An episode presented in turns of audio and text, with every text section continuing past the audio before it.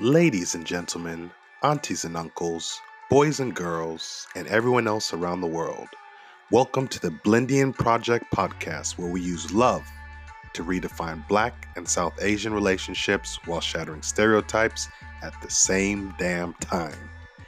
If this is your first time tuning in, I'm your host and founder of the Blindian Project podcast, Jonah Batumzi. Walk with us. Anti blackness is the foundation to a lot of the challenges that we face as couples. So I thought that talking about anti blackness really just set the scene for everything. What I found, people aren't aware of the history between black, black African and South Asian. So it, it really puts things into, into context. Blindian Project as a podcast, as, as a project. One of the, the biggest inspirations for starting this project was I was about to take a trip with my family um, to India. It was the first time actually we were traveling with the, with the children, and a, and a friend sent me a, a message: street mobs um, attacking anybody who resembles an, an, African in various different cities around India. As you can imagine, I was a bit shook going over there. Fortunately, everything was okay. When I came back, I decided that I wanted to reach out to all of these different people that I um, had heard of, but that I had had never really met. As I started doing research on anti-blackness, I came across a really interesting article written by a, by a person named um, Dhruva Balram. And Dhruva just happens to be in London, and we have invited Dhruva to to join us today. So, um, welcome, Dhruva. Welcome to the podcast. Thank you. I'm really excited to be here. What does anti-blackness mean to you, if, if you could define it in any way? In particular, with South Asian communities, can be defined as simply as the conditioned views we have towards a group of people on Earth, and how through different ways they've manifested into seeing ourselves as South Asians as above uh, black people. What I found really interesting by some of the, the comments, or when someone says anti-blackness, everyone always thinks about um, black people or having to be black yeah. people. It's almost the color black or dark color. Yeah, I think I think it's the darker you are, so it's not necessarily black people. Anything that's considered not fair in South Asian society, uh, I think it's a hierarchical ladder, and the closer you are to whiteness and fairness, the closer you are to what we consider to be um, success or wealth or um, positive and the further away you are from that, depending on the, your skin color, the worse it is for you. And because of the way we've, we've been conditioned to believe in this, society has actually set itself up in South Asia to perpetuate the cycle. And that is a brief definition of anti blackness. Sounds straightforward. Well, it's anything but that. Matter of fact, Many people are often completely oblivious that their language and actions are anti black, while others are aware but engage in these activities to maintain their place in society. Let's break down anti blackness further within the South Asian community with examples of how it affects our everyday lives. I actually think it started as far back as the caste system. There were four classes the Brahmins, the Kshatriyas, the Vaishyas, and the Shudras the Shudras are the laboring classes. Within each of the four classes, there are several other subsects. That planted the seed of white is right, that mentality before the slave trade and colonization. Certain people in the caste system would be um, sitting indoors reading, uh, and then other people would be working, other people would be outside, and then because of that, the way society started being built up, it allowed um, this condition to kind of start seeping in after generations. And then when South Asians were introduced to the slave trade having colonization, that just allowed it to be exacerbated to the point that it is today. Let's talk about millennials and let's talk about Gen Z. Do you think that caste yeah, is definitely. something that um, I think um, you know take people of I I was living in in India from 2015 to 2018 and just purely based on my own experience I can tell you that when someone is an upper caste Hindu, you know they're an upper caste Hindu.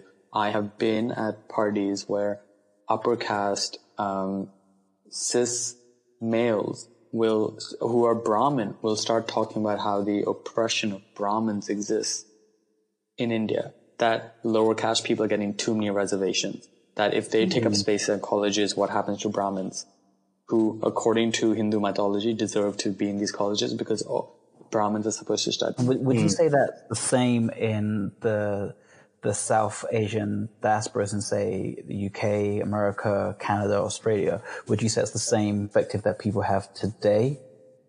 Yes, because I think the diaspora is so ignorant of caste, it's not even brought up in the diaspora okay. when it's such an important topic. And it's, it's what dictates the, it's what allowed the diaspora to be created. Because hold on, certain hold people on, hold on. Go yeah. back, go back, go back. Say that part again. I believe that the diaspora is I, I, think there is no discussion about the caste system in the diaspora. And because there is no discussion about the caste system in the diaspora, it allows the caste system to be perpetuated in this cycle. That question that you posed just there about what about now? It got me to thinking about um, when um, South Asian Indian communities came here to the UK and how how they sort of rubbed up against or didn't rub up against the existing class system here. Mm-hmm. And, and, and, and what that meant that actually you could be a high caste, but still be lower class coming to this country. Exactly. And, mm. and, and the difficulties and the challenges. You think you're something or you think that you have a certain standing and position and then you come to a new country and all those pieces need to shuffle in a different way. And suddenly that, um, the, the so-called kind of supremacists or, you know, the masters who were kind of inviting you to, you know, summer house parties in hill stations. Suddenly now, um, you weren't part of that community once you arrived in England. Majority, of course, I'm generalizing, but you know, a majority of people and, and what that kind of felt like and what the residue. And certainly my experiences is what that meant is a lot of communities held on much more tightly to their traditions and their caste yeah. in fear of watering it down, forgetting it, but also for comfort, actually. At its height, the British Empire was the largest in history Known as the jewel in the crown, India was the empire's most valuable possession and an important source of Britain's strength. This is colonization. You kind okay. of had the East India Company, and then you had um, kind of more towards like the 17th century. Then you had the actual mm. British Empire as as we know it prior to partition. Um, so you've got the colonial sense in terms of very much just commerce, and then you've got kind of a, a, breakdown of that, and then the British Raj, and then 1947 partition. So you, that's kind of two chapters um, mm-hmm. in a way of, of, how you might see uh, the influence of, of the British in, in India. Or and obviously for anyone listening, when we say India at that time prior to 1947, we're talking about India, um, Pakistan, Bangladesh as as one one country as well. I honestly think the way Gandhi shaped his politics, um, and especially in the lead up to partition, in the 50 years before partition, um, has resulted in uh, an extreme inequality in how the caste system works in today's India. And I think because he's so lauded for so many reasons, um, but this is so easily papered over that we forget that he actually fought against lower caste people in the constitution. I, I would agree with that. Um, from from what I've um, what I've researched and, and what I know of of the politics pre partition, I I would agree that because of the the accelerated pace that indeed the British, but also the the players, the political players um, at the time in pre-partition mm-hmm. India wanted to find a solution. We're, we're talking about a time when the the British Empire was not sustainable, so they obviously were trying to accelerate this themselves, and it gave a perfect opportunity and platform for the players at the time. Um, mm-hmm. Gandhi being at the forefront of that, and I, I, I totally agree with you that there's so much that inequality in India today can be traced back to things that just haven't been spoken about and, and were quite frankly ignored at the time of partition. Let me talk, my Stu Scott. Excuse me, I'm my Tupac. Keep your head up, when did you stop? Loving thy color your skin, Color your eyes, that's a real blues, baby, like you met Jay's, baby. Uh, you blew me away. You think more beauty in blue, green, and gray on my Solomon Northup, 12 years a slave, 12 years of age, thinking my shade too dark.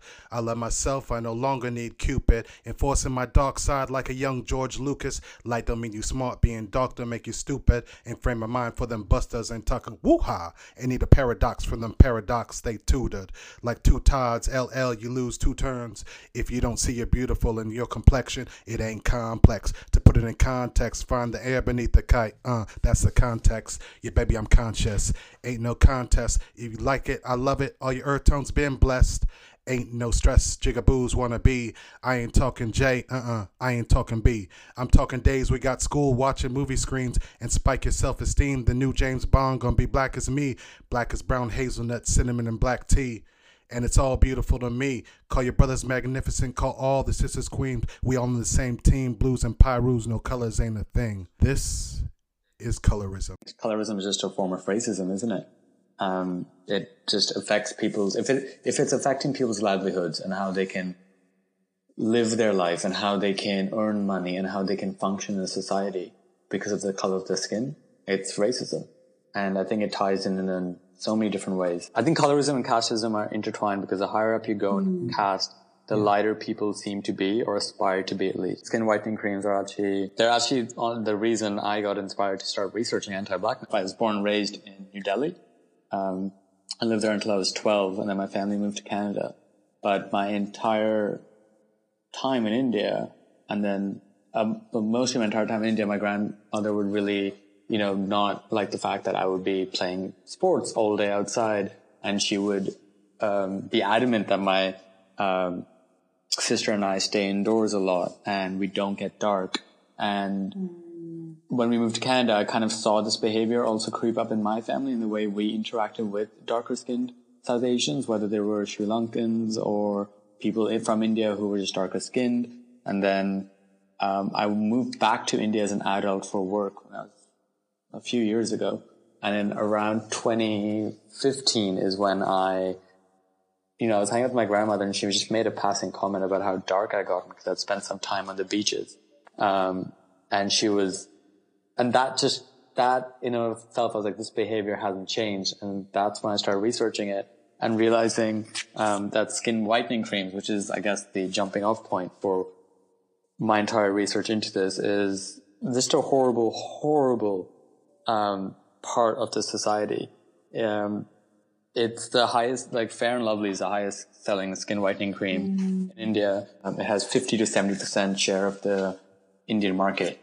Um, it launched only in 1978 and the, the, the company has just constantly puts out horrific commercials. It puts out horrific ads and it manages to get all these Bollywood celebrities who, um, come in and like promote what is essentially bleaching your skin to create some form of success or idea that being white will give you success and wealth. And it's really unfortunate because um, th- there are very few people actually trying to combat this issue right now. Samira! Hi! You're welcome. You know, you've become really beautiful. Your face is fairer, glowing. It must be marriage. Don't you believe that? For two months, I've been using Fair and Lovely. It lightens the color of the skin in a natural and gentle way. Really? And also protects the skin from the sun. Listen to your elder sister and try it. Perfect. So I'll make a beautiful bride like you. Fair and Lovely makes you noticeably fairer, gently. Uh, dancehall artist Vybz Kartel, he had a, a skin bleaching product, um, had lyrics about, I'm like a coloring book talking about how he's effectively trying to reinvent his image by bleaching his skin. So mm. we, we still see this as something that clearly has its roots in the shared identity of, of the South Asian and black communities, but yet hasn't been tackled. And on top of that, when you look at it in the context of, say, Blindian relationships, mm-hmm. it's something that still actually undermines both identities. My name is Sophie Sabu. I currently live in Philadelphia, Pennsylvania. I was born and raised here. My family is from South India, a city called Kerala, and more specifically, a town in Kerala called Pathanamthitta. As a brown girl, I have experienced my share of colorism. This is not an issue that's talked about so publicly uh, in the community. It, I don't consider myself to be dark skinned. You know, through my childhood, you don't really get exposed to blatant statements of, you know, dark is bad bad, dark is ugly, or not beautiful, or anything like that. Uh, I mean, I grew up with statements like, you know, use this product, wear this mask to brighten your skin with the intention of actually lightening your skin or wanting the result of fair skin. In the community, it's been a big issue where, you know, products have been commercialized to help those who want to lighten their skin, but they're actually chemicals and um, products that are being sold to bleach skin or lightened skin. The older generation, I guess, hasn't acknowledged that it is a problem, but the younger generation is working towards uh, resolving this.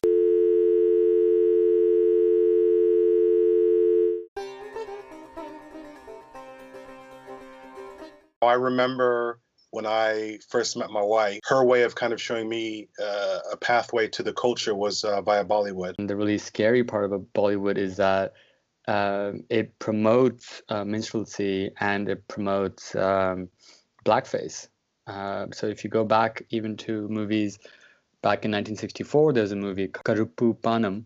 It, was, um, it had a huge song and dance hit, uh, Adavaralam Adavaralam, which you know if anybody types that into Google, um, you, it's like a really iconic disco song. Um, and all the backup dancers and actors are depicted in blackface.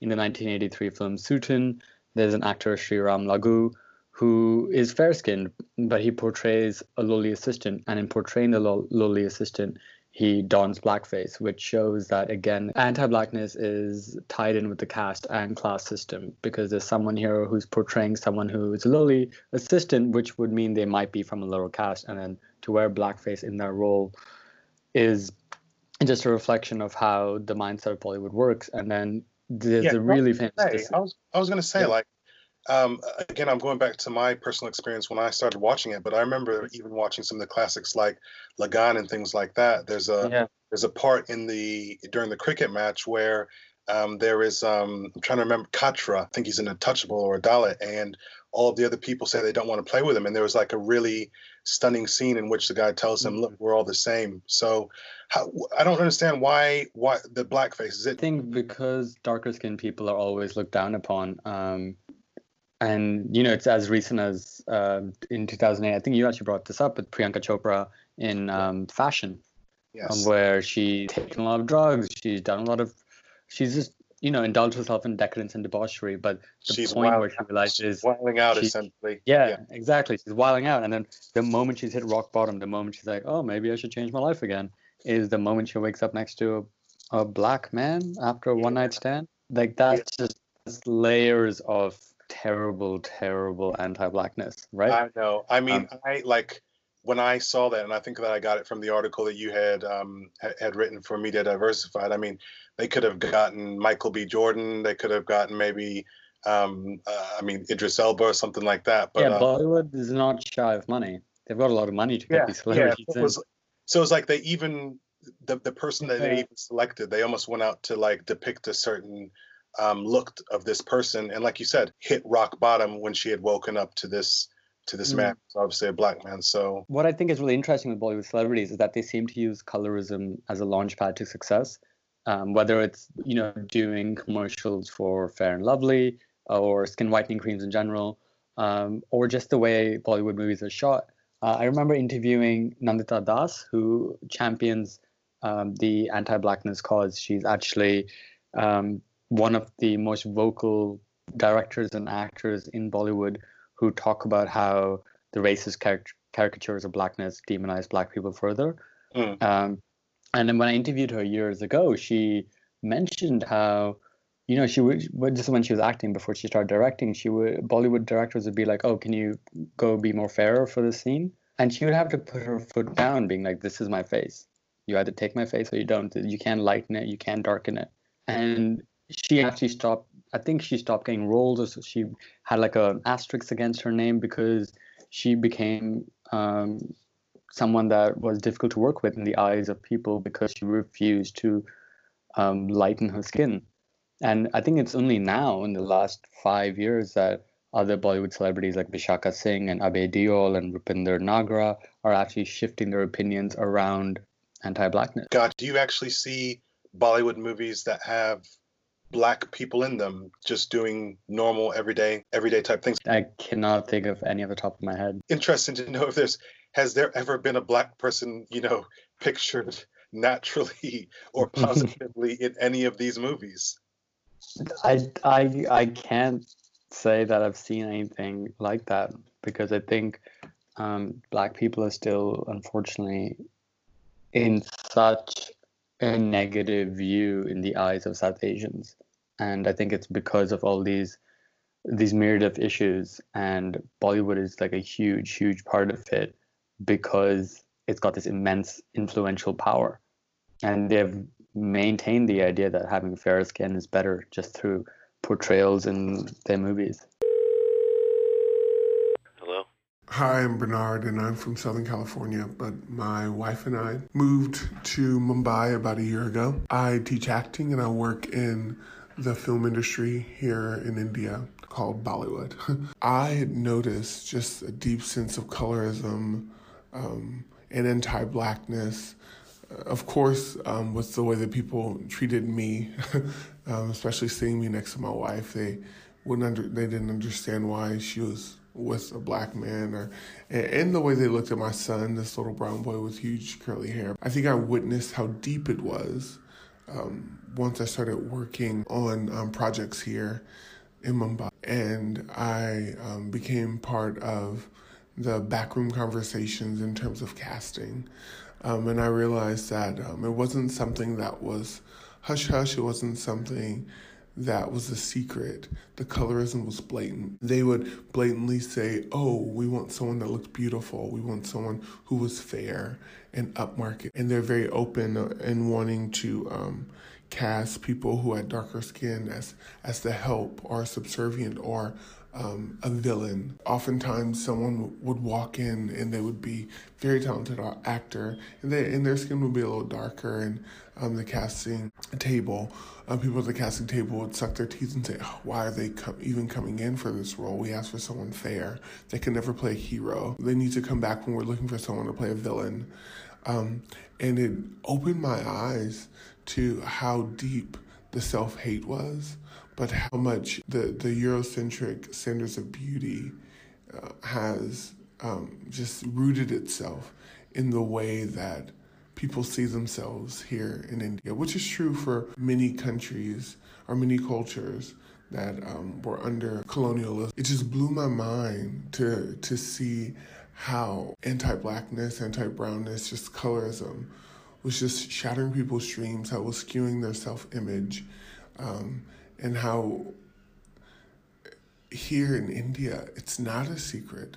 There's fair and lovely cream, fair and handsome cream. Every commercial that deals with the standard of beauty um, is saying, hey, do you want to be fair? This is how you be. Even the matrimonials, that's the funniest thing in the matrimonials.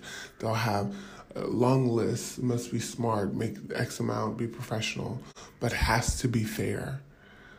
Um, and it's mind numbing to think that the standard of beauty is something that is the antithesis of who the people were made to be.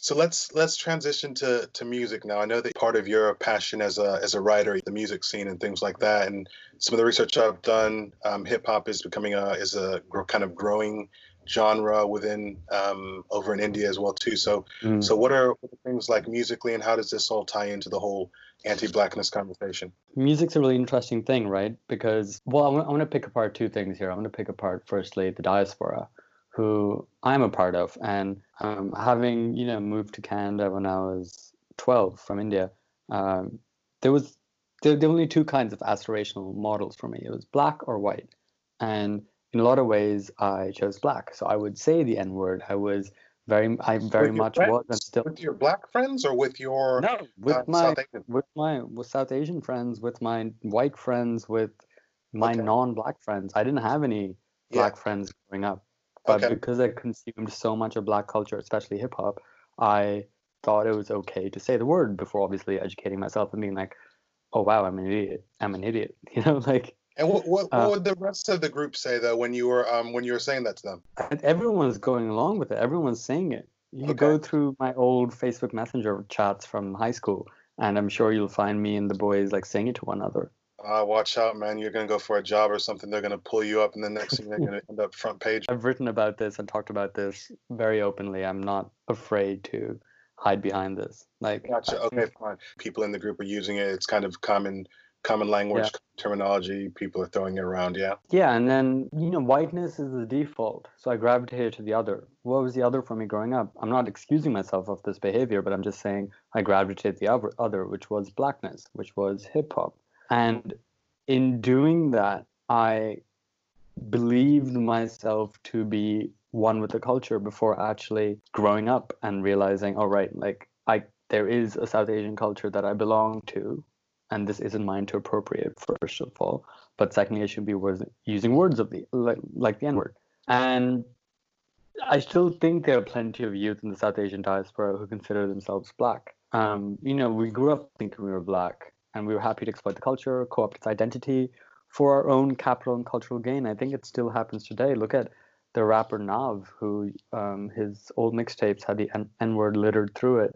He's um, he's from the city I'm from, Toronto. A, Okay.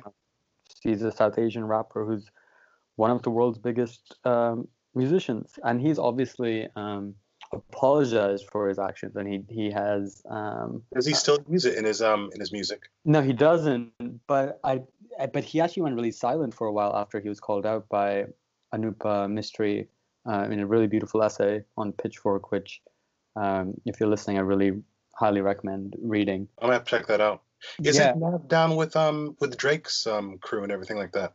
Um, he's not part of the crew. He's just a collaborator with them, but he's not part of the OVO crew. Okay. Um, Okay. Oh, sorry. The article I was mentioning about Anupa Mistry was actually in the Fader, um, and she eloquently encapsulated everything by saying, "In the absence of aspiration that reflected our own hybrid South Asian identities, we gravi- gravitated towards Black culture and role models." And then, so because she was talking about Nav and everything, Nav only a few years later gave um, an interview to Complex.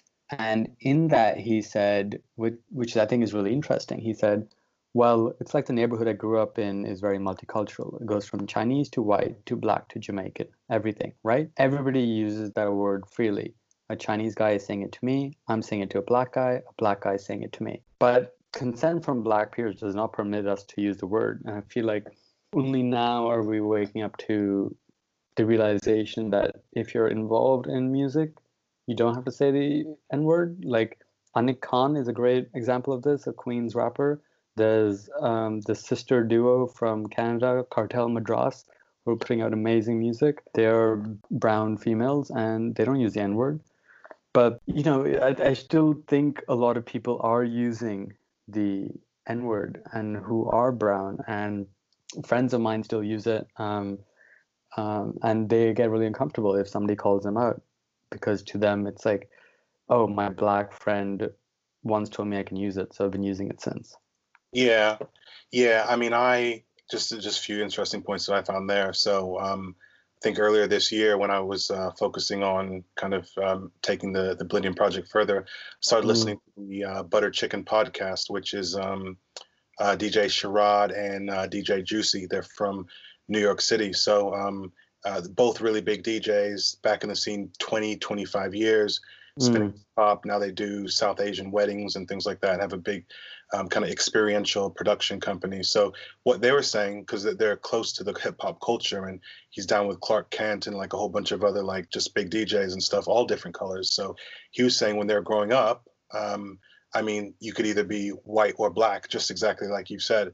There was no mainstream brown face to say I want to be like him. So therefore, you you gravitate towards the white or you gravitate towards the black.